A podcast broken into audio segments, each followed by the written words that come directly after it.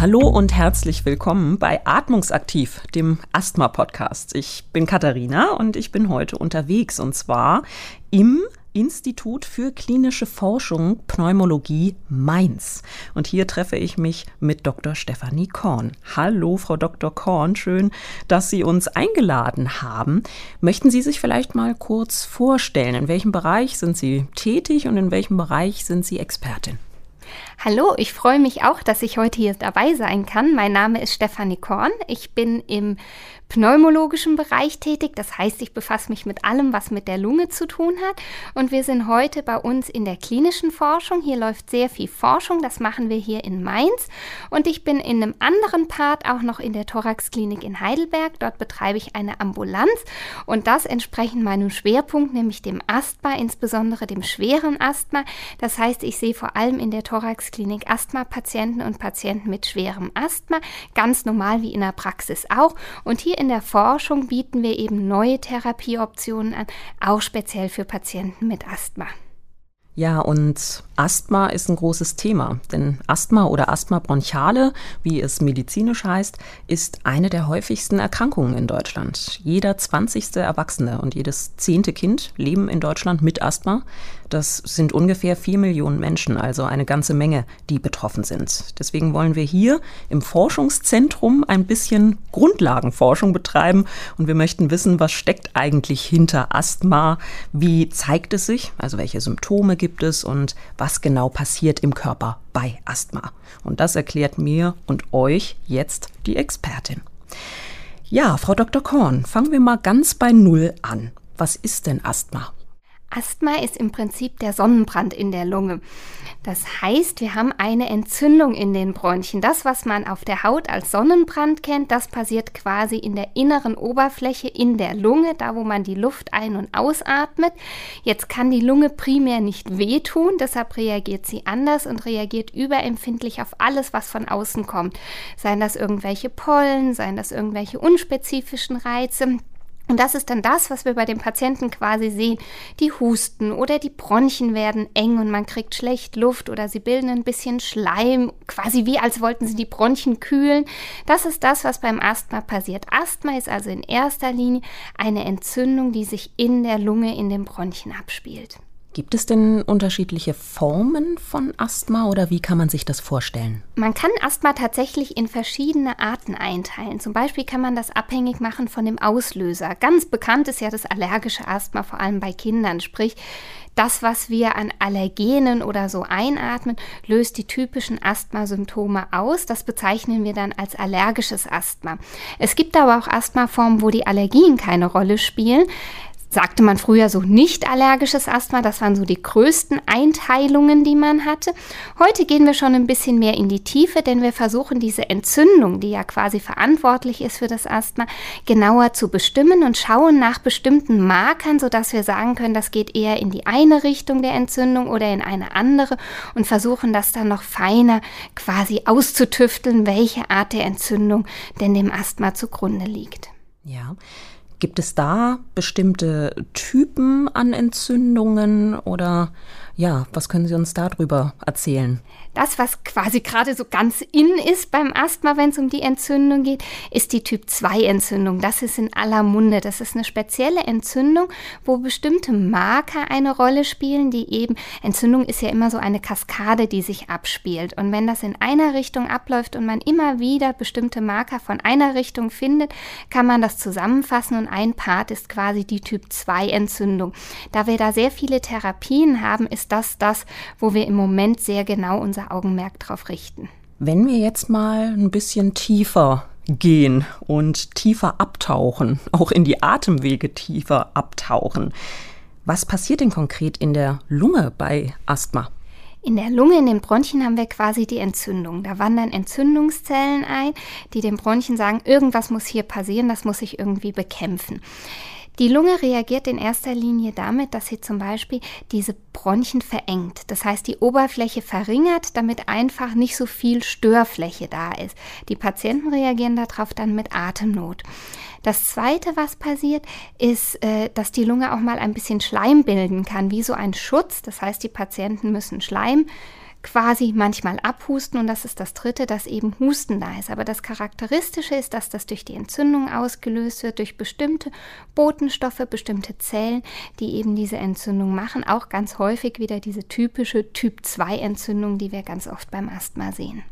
Mhm.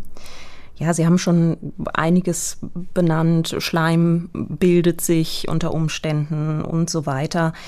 Ähm, wie sehen denn dann die Symptome für mich aus? Wie, wie merke ich das dann, dass da gerade oder das Asthma vorliegt? Das kann im Prinzip anfangen von einfach nur so ein bisschen Atemnot, wenn man sich zum Beispiel anstrengt, weil die Lunge dann da auch mehr, mehr schaffen muss quasi, bis hin eben zu Husten. Es gibt auch Asthma-Patienten, die einfach nur Husten haben, die nie Atemnot haben. Das Ganze, weil das für die Lunge anstrengender ist, kann natürlich darin münden, dass man generell mehr erschöpft ist, vielleicht auch müde ist, nicht so leistungsstark ist, bis hin natürlich dann zu den wirklich schweren Formen, dass jemand mit einem Asthma-Anfall aufschlägt. Das kennen kennen wir alle, dass die Patienten plötzlich wirklich so massiv Atemnot haben, dass sie auch Angstgefühle haben, Angst, dass sie keine Luft mehr bekommen. Das ist so quasi das ganze Spektrum, was wir beim Asthma sehen können. Ja. Was kann denn ein bestehendes Asthma noch verstärken? Gibt es da Auslöser, die noch verstärkend aufs Asthma wirken können? Ja, in der Tat, und zwar eine ganze Menge. Also man könnte eine ganze Liste an Auslösern erwähnen, die ein Asthma verstärken. Ganz klassisch, wenn jemand, und auch sehr logisch, wenn jemand ein allergisches Asthma hat, dann sind das die Allergene, die ein Asthma verstärken können. Jemand, der gegen Katzen allergisch ist und mit Katzen schmust, der kann unter Umständen ein wirklich sehr schweres Asthma davontragen.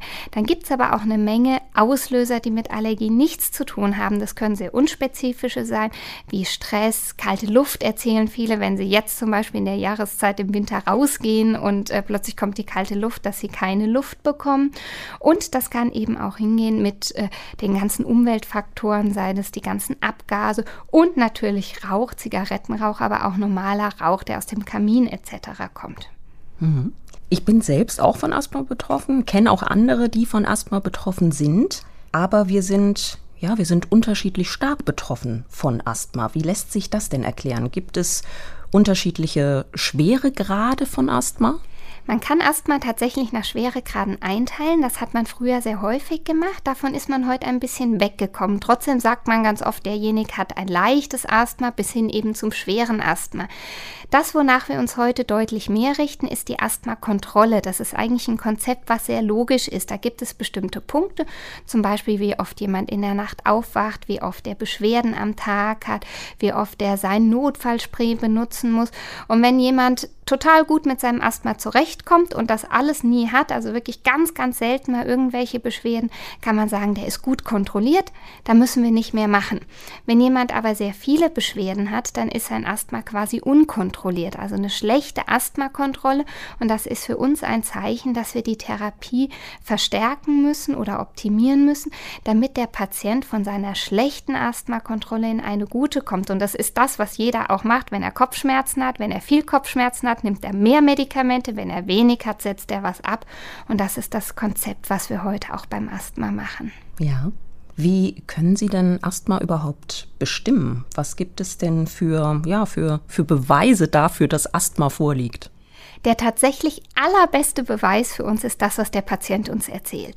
Die ganz klassischen Symptome und die Beschreibungen, wann das auftritt, das gibt schon mal den ersten sehr, sehr guten Hinweis, ob das ein Asthma ist oder nicht.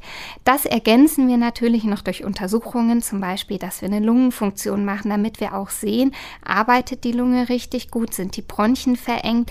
Daran kann man auch ein Asthma sehen. Wir machen dann bestimmte Provokationstests, wo wir zum Beispiel die Bronchien auch mal so ein bisschen reizen, um zu gucken, reagieren die denn wirklich über, wenn da irgendwie ein Reiz kommt?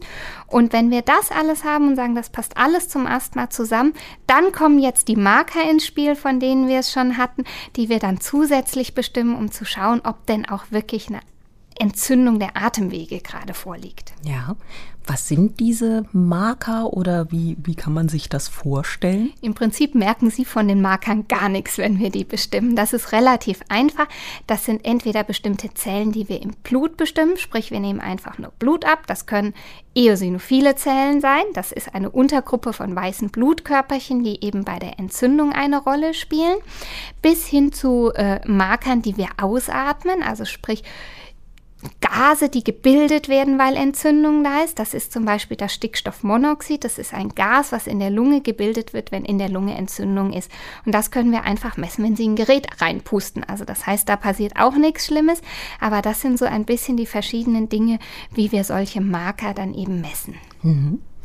Vielen lieben Dank, Frau Dr. Korn. Jetzt haben wir schon ganz viel erfahren. Wir haben uns natürlich jetzt erstmal nur die Erkrankung Asthma angeschaut. Die gute Nachricht ist, Asthma lässt sich behandeln und die Erkrankung gilt sogar als gut behandelbar. In der nächsten Folge von Atmungsaktiv unterhalte ich mich auch noch mal weiter mit Frau Dr. Korn genau darüber. Wir sprechen über die Diagnose, wie ich eine Ärztin oder einen Arzt finde und worauf ihr beim ersten Arztgespräch überhaupt achten solltet. Ja, und heute habe ich aber auch noch eine Frage, die auch ganz wichtig ist. Einmal im Bereich Asthma und natürlich auch für unseren Podcast. Es geht ums Wohlfühlen. Gibt es denn bestimmte, ja, Atemübungen oder Entspannungstechniken, die Sie ja, Patientinnen und Patienten empfehlen oder ans Herz legen oder irgendetwas anderes, was zum Wohlfühlen beitragen kann?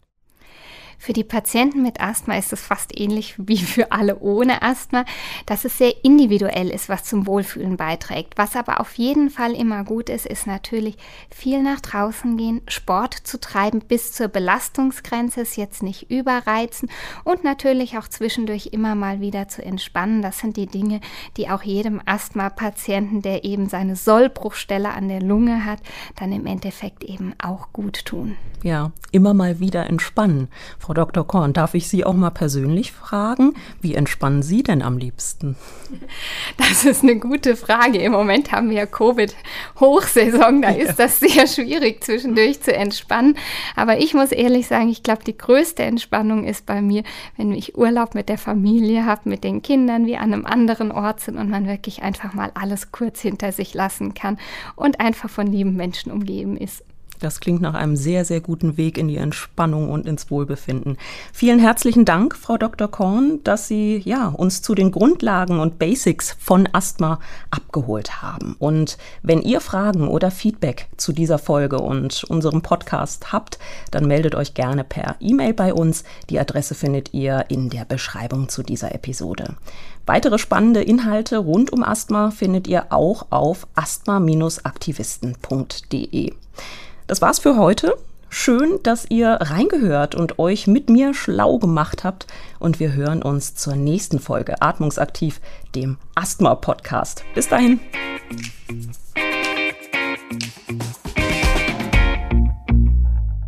Eine Produktion von Sanofi.